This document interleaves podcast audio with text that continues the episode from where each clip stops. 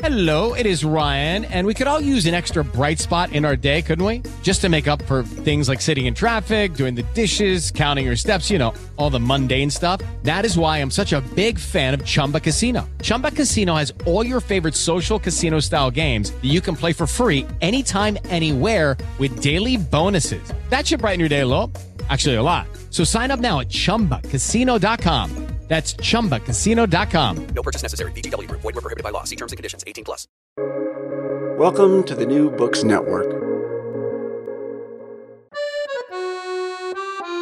Hi, I'm Howard Burton, host and creator of Ideas Roadshow, and I'm delighted to present the following Pandemic Perspectives podcast, one of a special series of 24 podcasts that, together with our Pandemic Perspectives documentary and my book Pandemic Perspectives, A Filmmaker's Journey in 10 Essays, make up our comprehensive Pandemic Perspectives project, looking at the COVID 19 crisis from a spectrum of different angles. Today's Pandemic Perspectives podcast features Alexander Quintanilha, current member of Portuguese Parliament and former director of the Institute of Molecular and Cell Biology at the University of Porto, whose revealing account of how the government of Portugal successfully communicated vital information to its citizenry during the COVID 19 pandemic demonstrated one of the few tangible points of light in an otherwise sea of political ineptitude. You might think that, given all of that, Portugal would now be internationally recognized as having vital lessons to teach all of us about how modern politics should be done. Well, it should be. The lessons are most certainly there. But if you don't take the trouble to get out of your own parochial bubble to look at them, you're naturally not going to learn very much. I'm curious. In most countries, a surprisingly large number of countries, even the Netherlands, where my wife is from, there is this distinction between people from the north and people from the south. And the common idiom, although there are obvious exceptions, is that people from the north look at people from the south as bohemian, as as slightly indolent, as party going, this this lazy, this this this sort of thing. Yeah and people from the, the south look at people from the north as uptight and they don't have uh, the proper sense of values and, and, and, and, this sort of thing do you have the same sort of thing yes. happening in, in portugal yes. and yes. how does that fit into the national fabric as well because lisbon as a capital is quite far south i mean at least geographically perhaps not culturally so how does that all how does that all work there well i think it's very similar in portugal the idea and, it has historical roots um, uh, to it. The south of Portugal, well, all of Portugal was occupied uh, for many centuries by Moors um, that came from North Africa. And so uh, the Portuguese language has a lot of words that start with AL, um, which is the in, in, uh, in, in, in Arabic.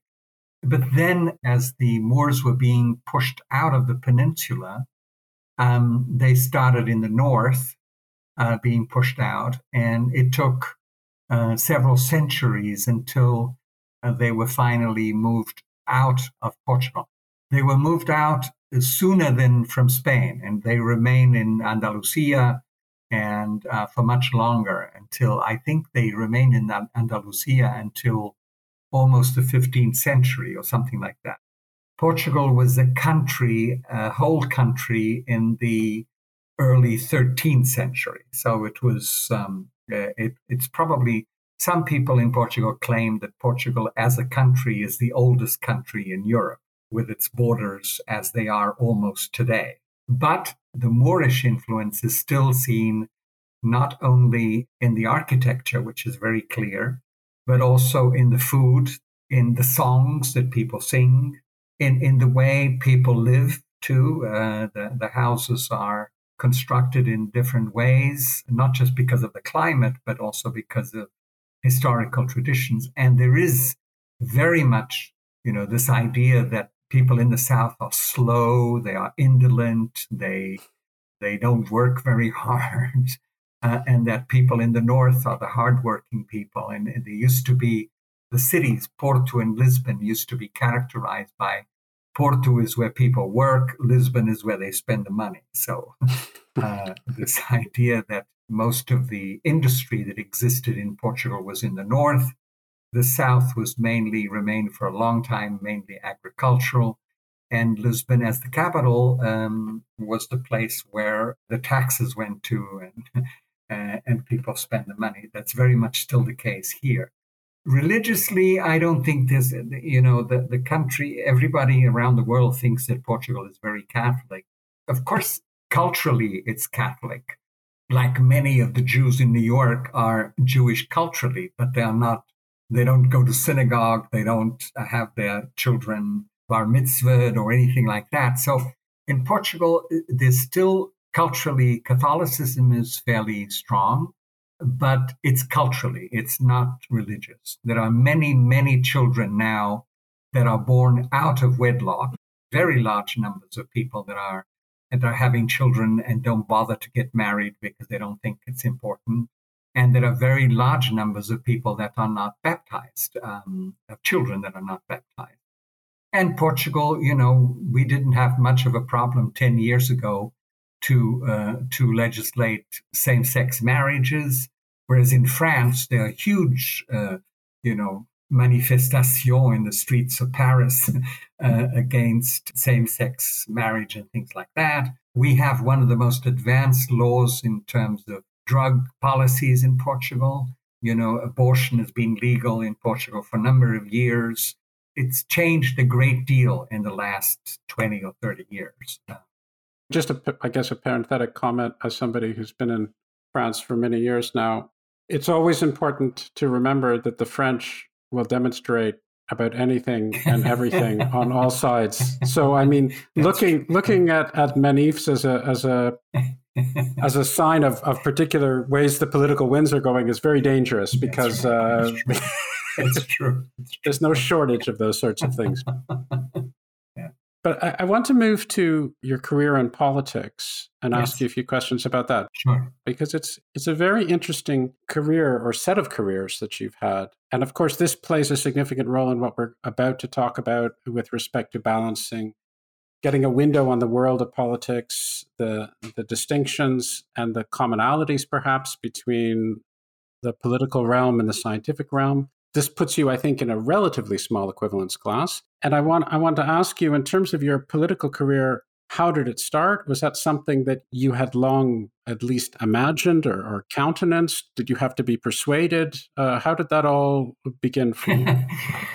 well, it's obviously a question that some people have asked me in the past, and uh, my I've sort of come to an understanding actually uh, myself. I think I was always interested in politics. I mean, in South Africa, it was fighting apartheid and the fact that at the university, at WITS, for instance, it was one of the few universities in South Africa that would invent new degrees every year in order to accept African students, because African students during apartheid could only come to quote unquote white universities if those degrees didn't exist in the black university.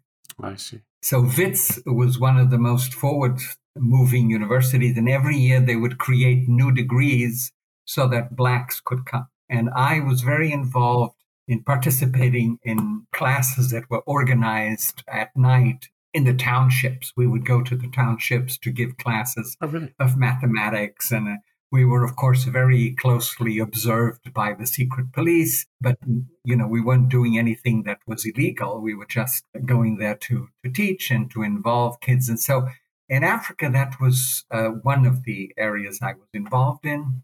And there were many of my friends lived in small communes in in Johannesburg. And when I got to the Bay Area, one of the big things, of course, was all the politics around the end of the Vietnam War which also involved a lot of people. I wasn't very involved in that because it, was so towards the end.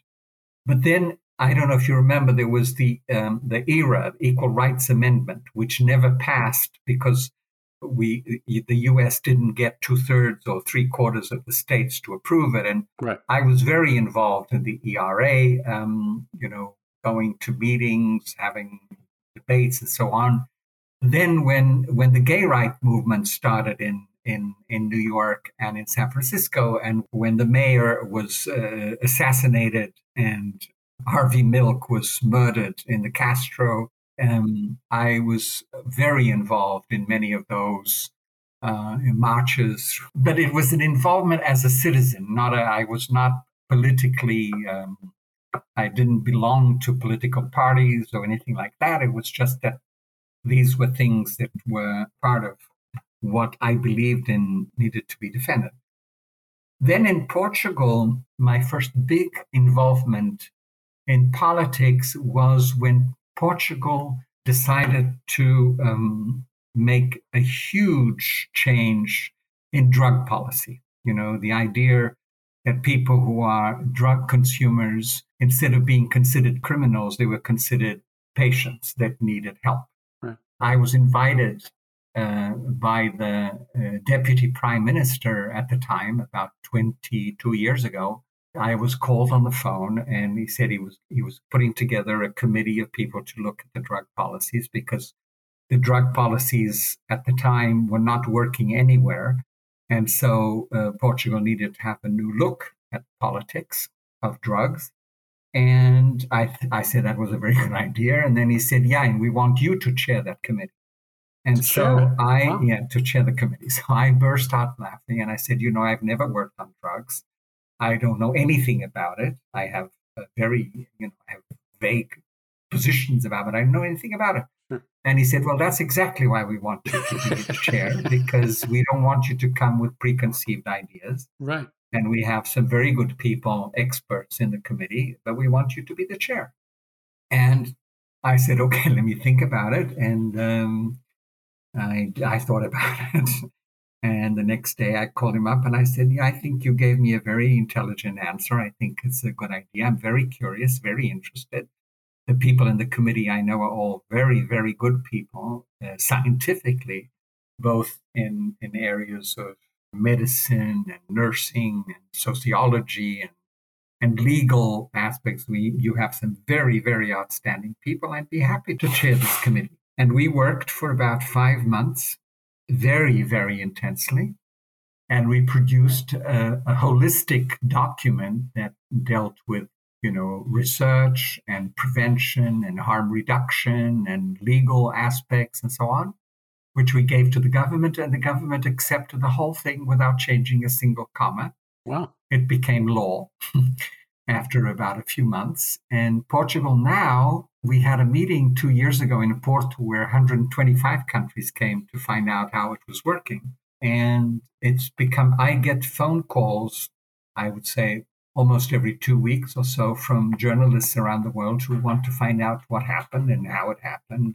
So that was my first involvement in what I would say making sure that policies are put into place that are based on the most robust knowledge that exists at that time, whether it's from the social sciences or the biological sciences or the legal aspects of the humanities, what kind of narratives or stories or data that we have uh, should be used to put together a law, which is not perfect. It needs to be perfected but it was an amazing success. And it gave me some confidence that maybe if I ever went into politics again, I could strive to make sure that policies are developed based on the most up to date knowledge that we have. And so when I gave my last class, because we have to retire at the age of 70 in Portugal, when I gave my last class six years ago, because of many reasons. I, I'm also I make sure I want I like to go to schools and talk with kids a lot. And I started a, a fairly large research institute of molecular biology. When I gave my last class, it was in all the newspapers. You know, sort of um, Quintanilha has given his last lecture, and the head of the um, opposition party, which is who's now prime minister, the day after my last class, uh, called me up and said he wanted to talk to me. And we met, and he said, Would you like to run for election to parliament in the next coming elections on my ticket? And I burst out laughing again and said, You know, I've never been in politics. I am, I don't know anything about it. And he said, Well, maybe that's one of the reasons I'm inviting you. So So I accepted and I joined, and I've been there for six years. And we've just finished, that was just published, the law on climate, which was done the same way. We invited more than 80 uh, specialists in in various domains about climate and environment, and we produced a law that was just approved by the President of the Republic, and it's, it's called the Climate Law for Portugal, and which is very ambitious. It tries to move ahead faster than the rest of Europe. The two coal producing electrical factories that we have have just been closed. So we no longer produce electricity through coal.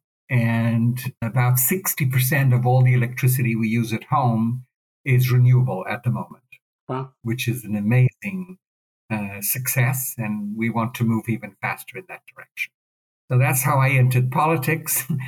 and in the during the pandemic, I also wrote a couple of articles, you know, about the dilemma of too many people wanting to have their voices heard without having all the knowledge. Yeah. And, you know, you'd get people from uh, statisticians and epidemiologists and, you know, uh, lung specialists. And there was a cacophony of, of voices that didn't help very much.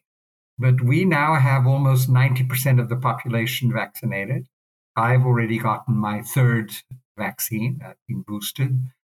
And the country has, as we have no, almost no uh, negativists, you know, people who are against the vaccine, very, very few. They're hardly visible.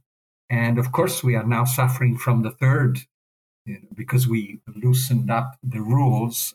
Numbers are going up. But interestingly enough, and thankfully, none of the cases we are getting are serious cases. Very few people are dying. Very few people are in intensive care units. So most of the cases we're getting are mild cases.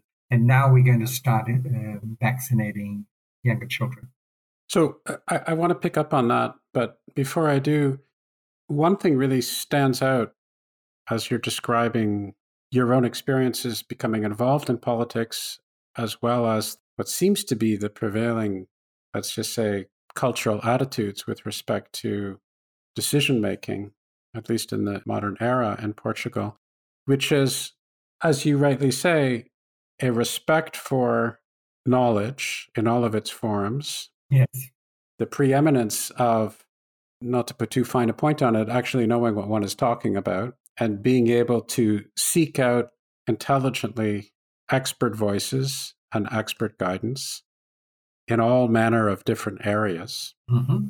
But there, there, there's a second point that you allude to, which I think is perhaps equally important, or at least very important, which is the way that you move ahead to to develop recommendations based upon that knowledge.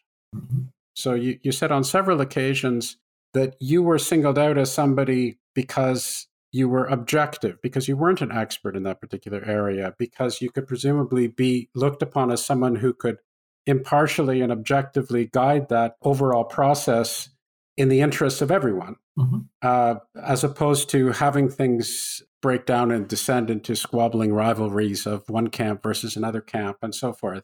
And so I think that process of how you harness the knowledge is just as important, or at least deserves a significant amount of attention mm-hmm. to that process of recognizing who has the knowledge. It doesn't take very much, in fact, to be able to identify who experts in the room are for any given topic. And the mm-hmm. room being metaphorical, obviously, mm-hmm. experts in your country, experts in whatever it is that you mm-hmm. choose to do.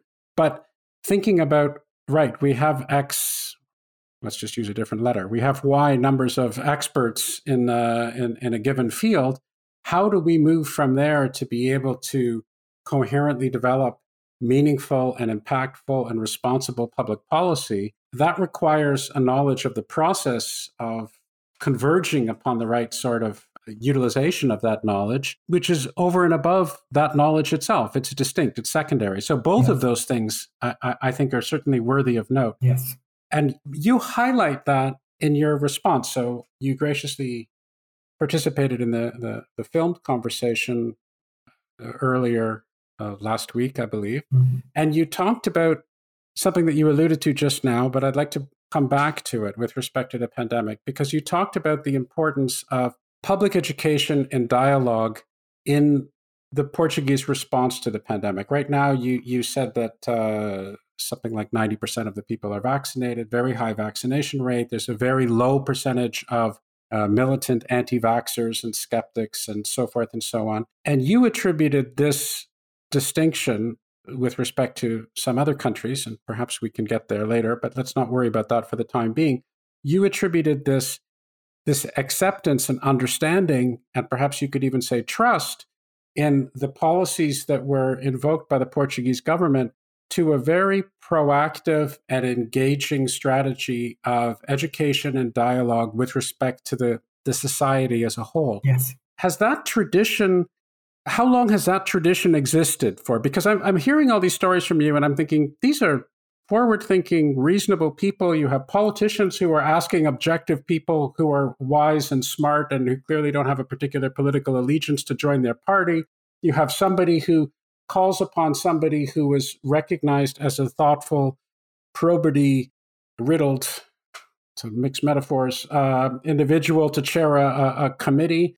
My goodness, I don't see too much of that happening in many other countries of the world. Now you tell me that the, the reason why Portugal has such a, a, high degree of uh, at least contentment with respect to the emergency policies that have been invoked by the government is because there was a deliberate, conscious, and effective campaign of education and dialogue with the entire citizenry. How did you guys get so smart? I mean, what? what... it's a very good question, uh, Howard. It's a very good question, and I'm not sure that there's a, a very simple, straightforward answer. But I, let me say give you a few examples of things that I believe helped uh, moving in that direction. Where can I start? I mean, we uh, Portugal about 20, 22 years ago was uh, lucky enough to have a minister um, of higher education and science that that was his title who has died recently he, was a, a very bright man with an amazing vision. You know, he believed that you not only stimulate research in all domains, he, he, was against this idea of thinking that engineering or technology or STEM is more important than the arts or something like that. He believed that you ought to fund all domains of knowledge, uh, starting from the fine arts, going all the way to the most advanced engineering and, and medical, and but also philosophy and history and so on. But at the same time, he also believed that it was fundamental to have uh, society in general become more and more aware of the work that was being done in research institutes and in universities and so on. So he started a program that is called Ciencia Viva, which means live science. It was made up of many different parts.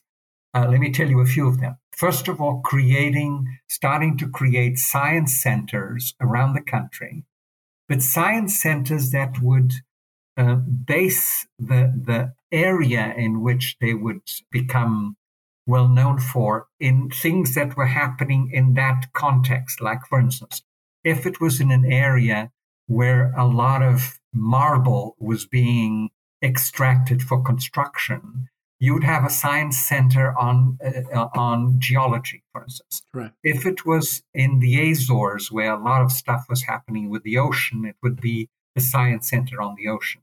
If it was somewhere where um, you know history was an important component of research, it would be a science center focused around the history, uh, whatever it is. So this was one component, and we now have I don't know, something like dozens of science centers all over the country started 22 years ago. But the other thing he did was that he made sure that every research institute in the country that received funds from the government would have to spend 3% of their funding, global funding, on uh, what he calls dealing with society. In other words, 3% of the budget would have to be for people coming to visit the institute, for programs during the holidays, right. for kids and teachers in high schools to spend time in this place, for to have uh, scientific journalism inside the institution so that the institutions could start to provide little stories that they would put in newspapers and so on about interesting discoveries and the work that was being done in the press. He also gave scholarships, many scholarships for uh, school teachers who wanted to spend a month or so during their vacation time when they didn't have less work at research institutes in areas that they would choose to come and learn to what was happening and so on. And he created a number of science museums, which were very popular with families that took their kids to visit on weekends or so on. And I was one of the most avid supporters of this strategy. And let me tell you, at the time, many, if not all, not all because I was not one of them, but a very large percentage of senior scientists were very much against this. They thought spending 3% of the budget, science budget, on, um, on explaining what people were doing uh, in, in the research centers, why they were getting funding from the government. They didn't understand that the public in general would not support more research if they didn't know why they were doing the research and how important it was and what the implications were. And it took many years for many of the senior scientists, now many of them are very much in favor of it. I had huge discussions with senior scientists in my institution who, who thought it was a complete waste of money. You know, 3% of the budget on, on, on making sure that the general public is aware of what, what we do in, in our center was not accepted at the time. So I think this, um, if you look at the latest Eurobarometer that came out of the European Commission, you will find something extremely interesting, and that Portugal is number one of all the countries in Europe in terms of believing that science information is very important for the way societies evolve. This is extraordinary. This happened in 22 years. So it, it, it means two things. First of all, that it's possible, that it doesn't take that long, and that you can create a, in one generation you can create a, a society that is sensitive and is is receptive to the ideas that knowledge as such is fundamental for the choices you make of your own life and the choices you make for for how the country should evolve. I think that's one and a very interesting result of of that. Um, and of course, Portugal is a small country, so it's like a little laboratory. You know, we can do these things, and it's a number of other countries are now trying to imitate some of these effects. But um, if you have a chance to look at the Euro, the, one of the latest Eurobarometers that came out of, of the European Commission, Portugal uh, stands very, very high in terms of the relevance of knowledge to uh, policies that are that are developed. And I think that also there was an effort to educate journalists. You know, there were there were funds to make sure that journalists could spend time in research institutes and write stories about research because the media are fundamental. You know, the media determines how people think.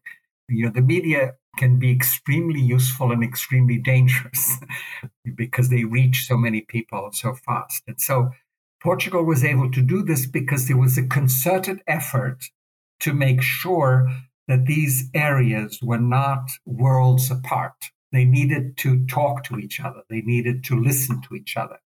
And scientists needed to learn also, it was a learning experience. Scientists needed to learn that sometimes journalists when they try to explain something, they may perhaps oversimplify the story, which frustrates some of the scientists. You know, she didn't say exactly what I said, but sometimes that's the only way you can use so that people are curious in the story you're telling.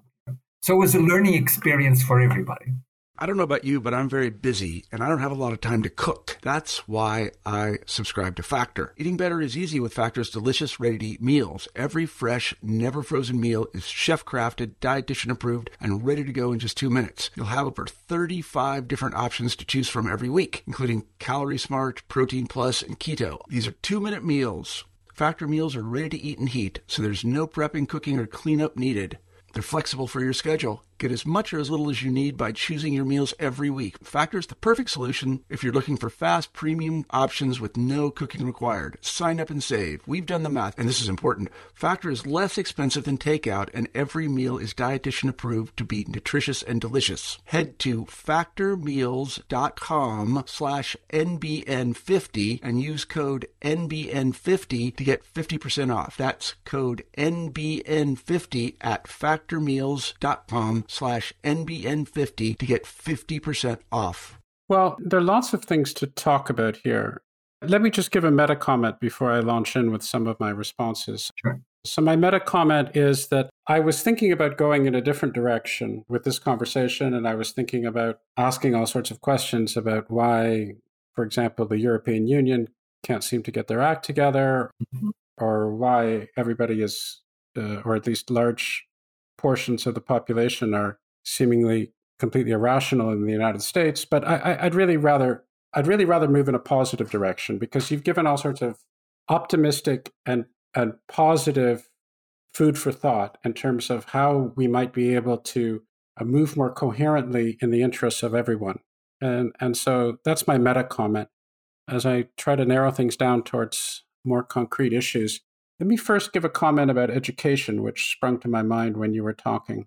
I think sometimes it's almost like a nomenclature issue, a lexical issue. When people use words like education, because the connotations that are very often associated with education is something that is unpleasant, needs to be done. One has to go to school, one has to learn things. It's the job of educators to be drilling facts into people's heads and so forth and so on. And, and as anybody who has any scientific orientation or, in fact, any scholarly or research orientation knows, perhaps the most important thing is curiosity, is excitement, is, is self motivation. When you talked about educating journalists, the thing that came into my mind is you hear this a lot. You hear, you know, the media is terrible. They simplify things. They're they're stupid. They have a political agenda. You hear all sorts of things coming from the scientific community. Some more credible than others, but rarely is it put in such a way that there are so many fascinating and interesting things, and it's more of a way of engaging with these people. People who are in the business of telling stories, such as journalists, such as people in the media, they often aren't aware of the extent of interesting stories that are out there, the extent of really fascinating topics and ideas, both to communicate to the public at large and for themselves. And I think when you start having much more of an engagement motif behind your, your initiatives, you're already on a very, very different path. Mhm. The other thing I was going to say is that I have in a previous life some academic administrative experience. So the fact that many scientists were reluctant to take a 3% allocation in the overall budget to public policy initiatives, the fact that they were hugely opposed to that, or many were hugely opposed to that, is not in itself surprising. But it is gratifying, as you say, that through some very concrete applicable measures, you could see such remarkable results in terms of engagement of the citizenry, in terms of engagement of the media, in terms of engagement of those scientists, in terms of what happens, what ripples all the way down. Mhm. So I'm going to take a comment that you made and, and spit it on its head and ask for your your views on that. So the comment that you made was Portugal is a small country, so it, it- the implication is that it's a you could do it. It's a test case. It's a test particle, as as we physicists might say, and and so you can at least have a proof of principle, a proof of uh, possibility. And so my question is, well, might you be able because I you know I have this glass half full propensity every now and then. Might you look at that in a more defeatist way and say something like, well, okay, you can do that in a place like Portugal. You can do that maybe in a place like Singapore. You can do that in a, in a small area where uh, a small, relatively small population with a relatively homogeneous citizenry that you can convince as to the merits of this this policy or that policy. But surely, in a large, diverse, heterogeneous country like the United States of America, for example, or or even if you look at the European Union with all these different countries and languages and traditions and, and orientation, it's much more difficult to imagine doing something like that. So, how would you respond to that uh, criticism or potential yeah. potential criticism? Yeah, it's it's not it's not easy. Um, I mean, I, am I'm, I'm not sure I know exactly, um, you know, whether I have a single answer to that or a comment. That I I believe that also what happened in Portugal, the historical context of Portugal, is also very important to what happened. You right. know, we as I've mentioned already, probably two or three times, we we we had 300 years of Inquisition. You know, starting in the 16th century and going all the way up to the 19th century. And then we had a lot of uh, instability for many years while the monarchy fell and the republic got into place. And then we had a dictatorship for 50 years. And and so when the when 1974 um, arrived and we had we got rid of the dictator and we had this uh, quote unquote revolution that tried to introduce democracy again into Portugal, I think a lot of people looked at it as a an opportunity for renewal, an opportunity to look at everything that we we were left out of and that we needed to recover very quickly and we needed to build a true a true democracy uh, as quickly as possible. And I, I sometimes say uh, i'm not sure i've said that to you before but i think in portugal one of the interesting things that have happened is that men gained political freedom from the revolution. Women gained political freedom and all the other freedoms they didn't have so it was much more important for women than it was for men. And you see that. You have women in Portugal are, you know, we have more doctorates uh, now that are women than, than men.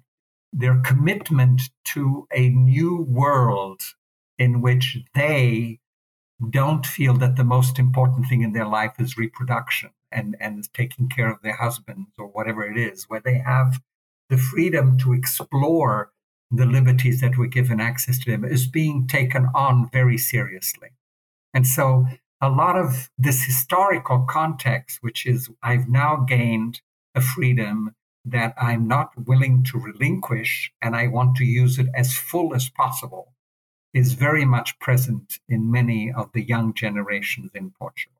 And it's being encouraged also by, by teachers. Some of the more conservative families are a little worried that uh, you know this will this will lead to less and less uh, children being made because these these women want to have other uh, and this you can see this uh, happening but i think it's a small minority i think people are yeah.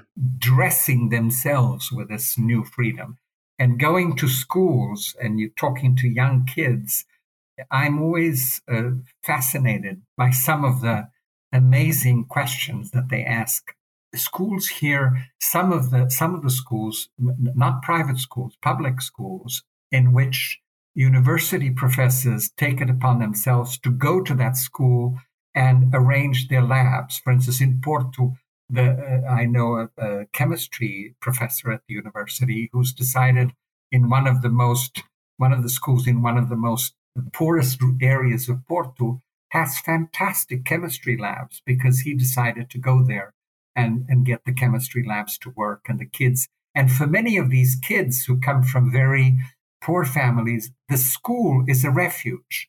They want to stay at school. They want to be in the labs because going home in some cases is they, they have to suffer uh, violence in the family or whatever it is. I'm, I'm diverging a little bit from your question, but I think the historical context of Portugal also has made this uh, mod- this change, this cultural change possible.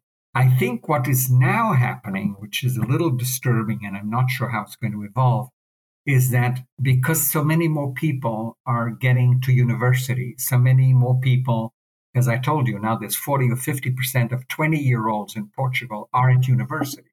This is something extraordinary uh, for Portugal.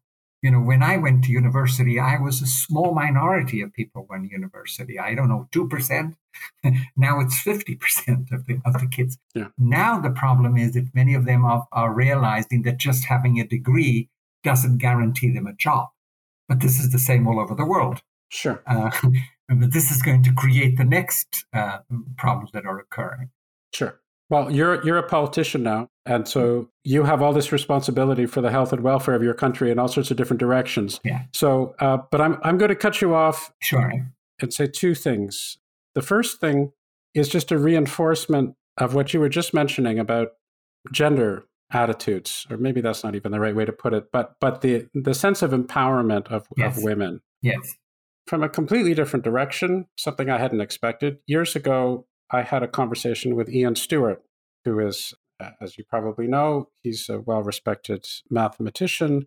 And he's also a best selling author. He's written many, many, many books about uh, the history of mathematics and, and so forth and so on. He's also written science fiction works. Anyway, so he's had a long and productive career at the University of Warwick. And the vast majority of his graduate students were Portuguese women. And I asked him about that, and I said, "What's what's going on with with this?" And he said, "Well, it's it was just remarkable to me. The first individual came; she came by happenstance, and then I was somehow in this network, and somehow there was this sense that the attitudes, not just the educational standards, but the attitudes, the self belief, the curiosity, the interest was so statistically significant in Portugal, particularly with respect to the women. Now, I think he also had some male students, but the majority were women. And he was perplexed. There was a sense of something wonderful is going on in this place. I have no idea really why. Mhm. So that's just a data point out of nowhere that uh, that I have heard quite independently that there really is something noteworthy and statistically significant, not just in terms of doctorates in higher education for women, but also in the mathematical sciences, which Mhm. tends not to be Absolutely. nearly as as uh, Mhm. as equal in terms of gender parity and so forth, in, in many other places. So that was surprising to me. I, I grew up in Canada, and Canada has positives and negatives like every place, but there is there is a sense the Canadians have that the world would be somehow better off if if people were like them. I, I suppose every every nationality has that sense. And there there was a there's a there's a bookstore. I, I remember a chain in Canada. There were these slogans that were put on the on the walls of the bookstore. The world needs more Canada. And I remember thinking to myself, well, that's a that's a debatable point. Perhaps it does. Perhaps it doesn't. There was no justification for that claim. It was just averred. And and when I pointed this out to people, my fellow Canadians, as you might imagine, this was not met with resounding sentiments of endorsement. But I, I think there is an objective argument that that the world does need more Portugal, or at least needs to look at what is happening in Portugal and recognize it Mhm. uh, with respect to these particular areas. So much talk, so many conferences, so much often hot air is associated with people talking about STEM and they're talking about how can we communicate science and they're talking about gender roles and they're talking about this and they're well-meaning people and they they have lots of insights and I'm not denigrating them at all. Mhm. But surely if you are interested in really making change, the obvious thing to do is look at a couple of places on planet Earth where they really are doing things differently Mhm. Mhm. and ask yourself, what the heck are they doing over there? Mhm. So that's my my strong, rousing endorsement uh, of of what you're saying. Not that you, who know infinitely more about this than I do, need my endorsement, but anyway, it's an objective data point. But now I'm getting back to my second point, which is, okay, that's wonderful, and it's nice to be able to look and to be able to uh, recognize and appreciate the distinction. But what do I do if I'm uh, I'm surely the prescription is not, well, yes, this is a good thing to be doing, but you have to be a relatively small country which has had 300 years of oppression and then a dictatorship and, uh, uh, you know, all the rest of that. We're certainly not using that as a prescription Mhm. for other places uh, that have uh, that have managed to avoid having the uh, the Inquisition for 300 years and then followed by a dictatorship. So how can we short circuit that? How how can we reasonably, realistically apply the lessons and and the conclusions, the positive conclusions that have been adopted in many different ways by by citizens of your country to other places where there's obviously such an overwhelming need. I mean, look, so I'm ranting a little bit. Apologies for that. I'm going to turn it over to you very shortly. But it's a real issue, right? Mm-hmm. I mean, we're we're sitting here having this conversation in December of 2021. It looks like the United States of America has been sliding progressively into greater and greater dysfunctionality, greater and greater irrationality. So we can sit back and we can say, "Oh, that's you know that's a problem," or "What comes around goes around," or something like that. But it's a disaster mm-hmm. for planet Earth that mm-hmm. this is what's happening.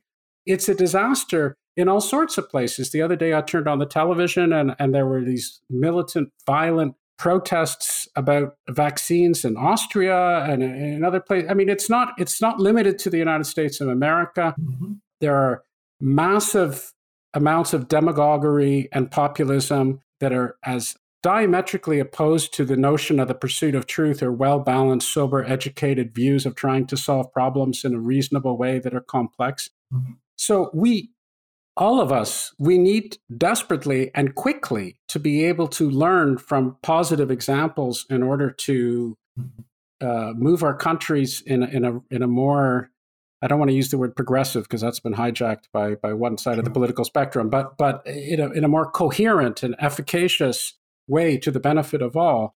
You guys are doing something. God knows how you got there, but somehow you got there in such a way that there are lessons that you can teach us, and presumably other places can too. How can people really harness that and benefit from that? Yeah. Uh, not an easy question. I'm not sure I, I have the answer. I, I, I don't.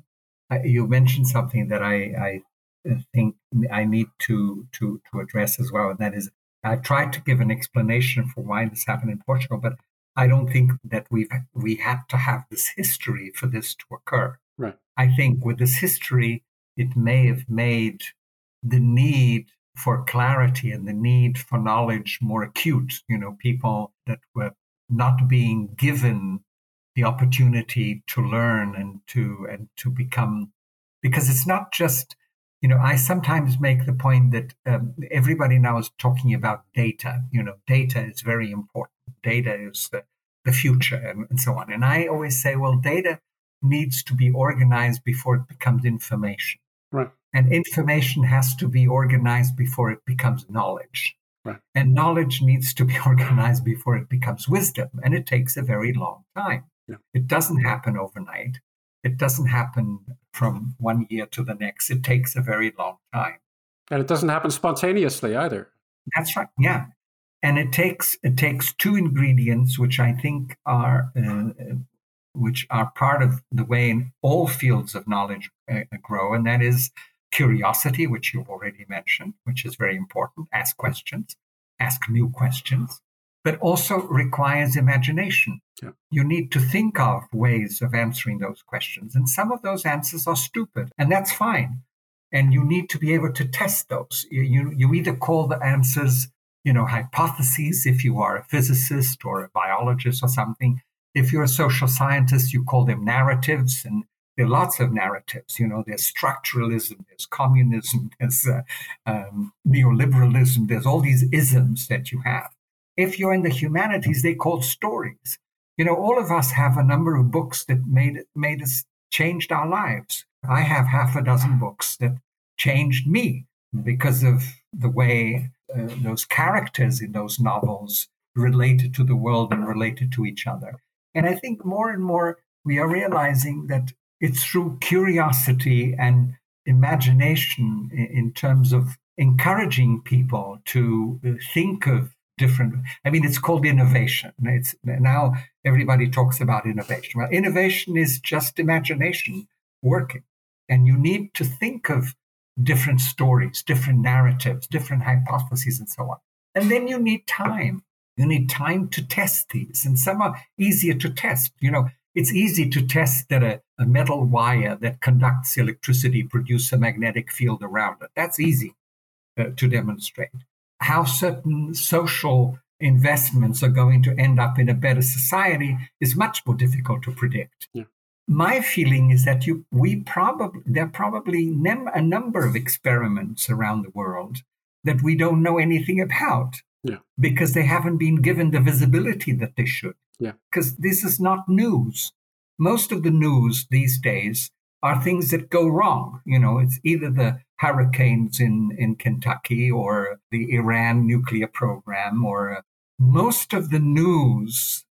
And I think this is a very dangerous uh, development. There was, there was something I read a few years ago that said that 94% of everything that Americans read or uh, heard or viewed 94% was controlled by six large companies, you know, the, the um, big, big companies that, that had, uh, you know, military interests or pharmacological interests or agricultural interests. So when the media are completely dominated by a very small, these monopolies that take over, um, it, it doesn't help.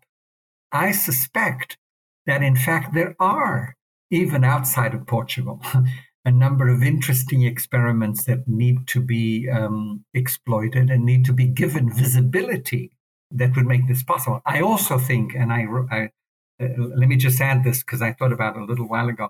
I also feel that it's very important for people to recognize that politics doesn't have the luxury of time because when you have something that is a, a huge change uh, that occurs in a country, you need to act. You cannot wait and say, I'm going to wait to have enough information. So, what you need to also make sure that people understand that some policies, by the mere fact that they were taken without enough knowledge, may have to be reversed.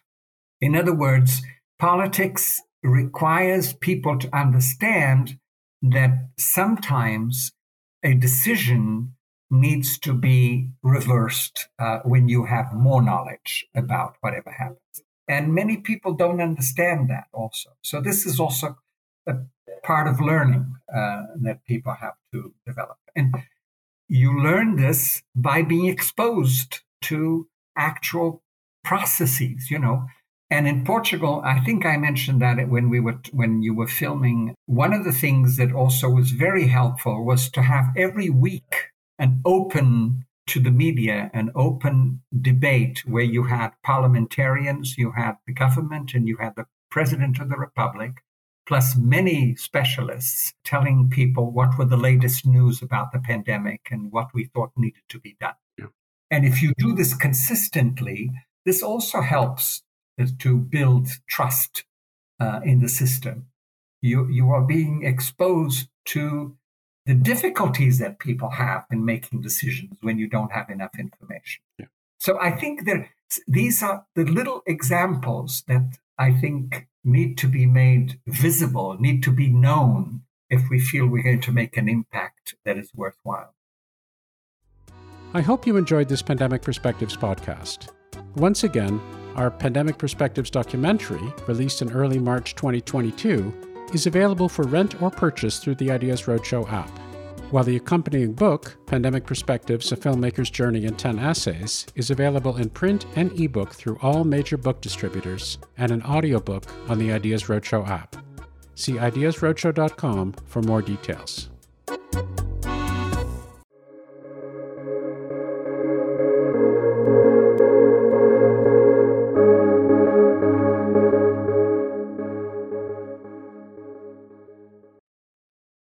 Lucky Land slots, you can get lucky just about anywhere. This is your captain speaking. Uh, we've got clear runway and the weather's fine, but we're just going to circle up here a while and uh, get lucky. No, no, nothing like that. It's just these cash prizes add up quick. So I suggest you sit back, keep your tray table upright, and start getting lucky. Play for free at LuckyLandSlots.com. Are you feeling lucky? No purchase necessary. Void where prohibited by law. 18 plus terms and conditions apply. See website for details.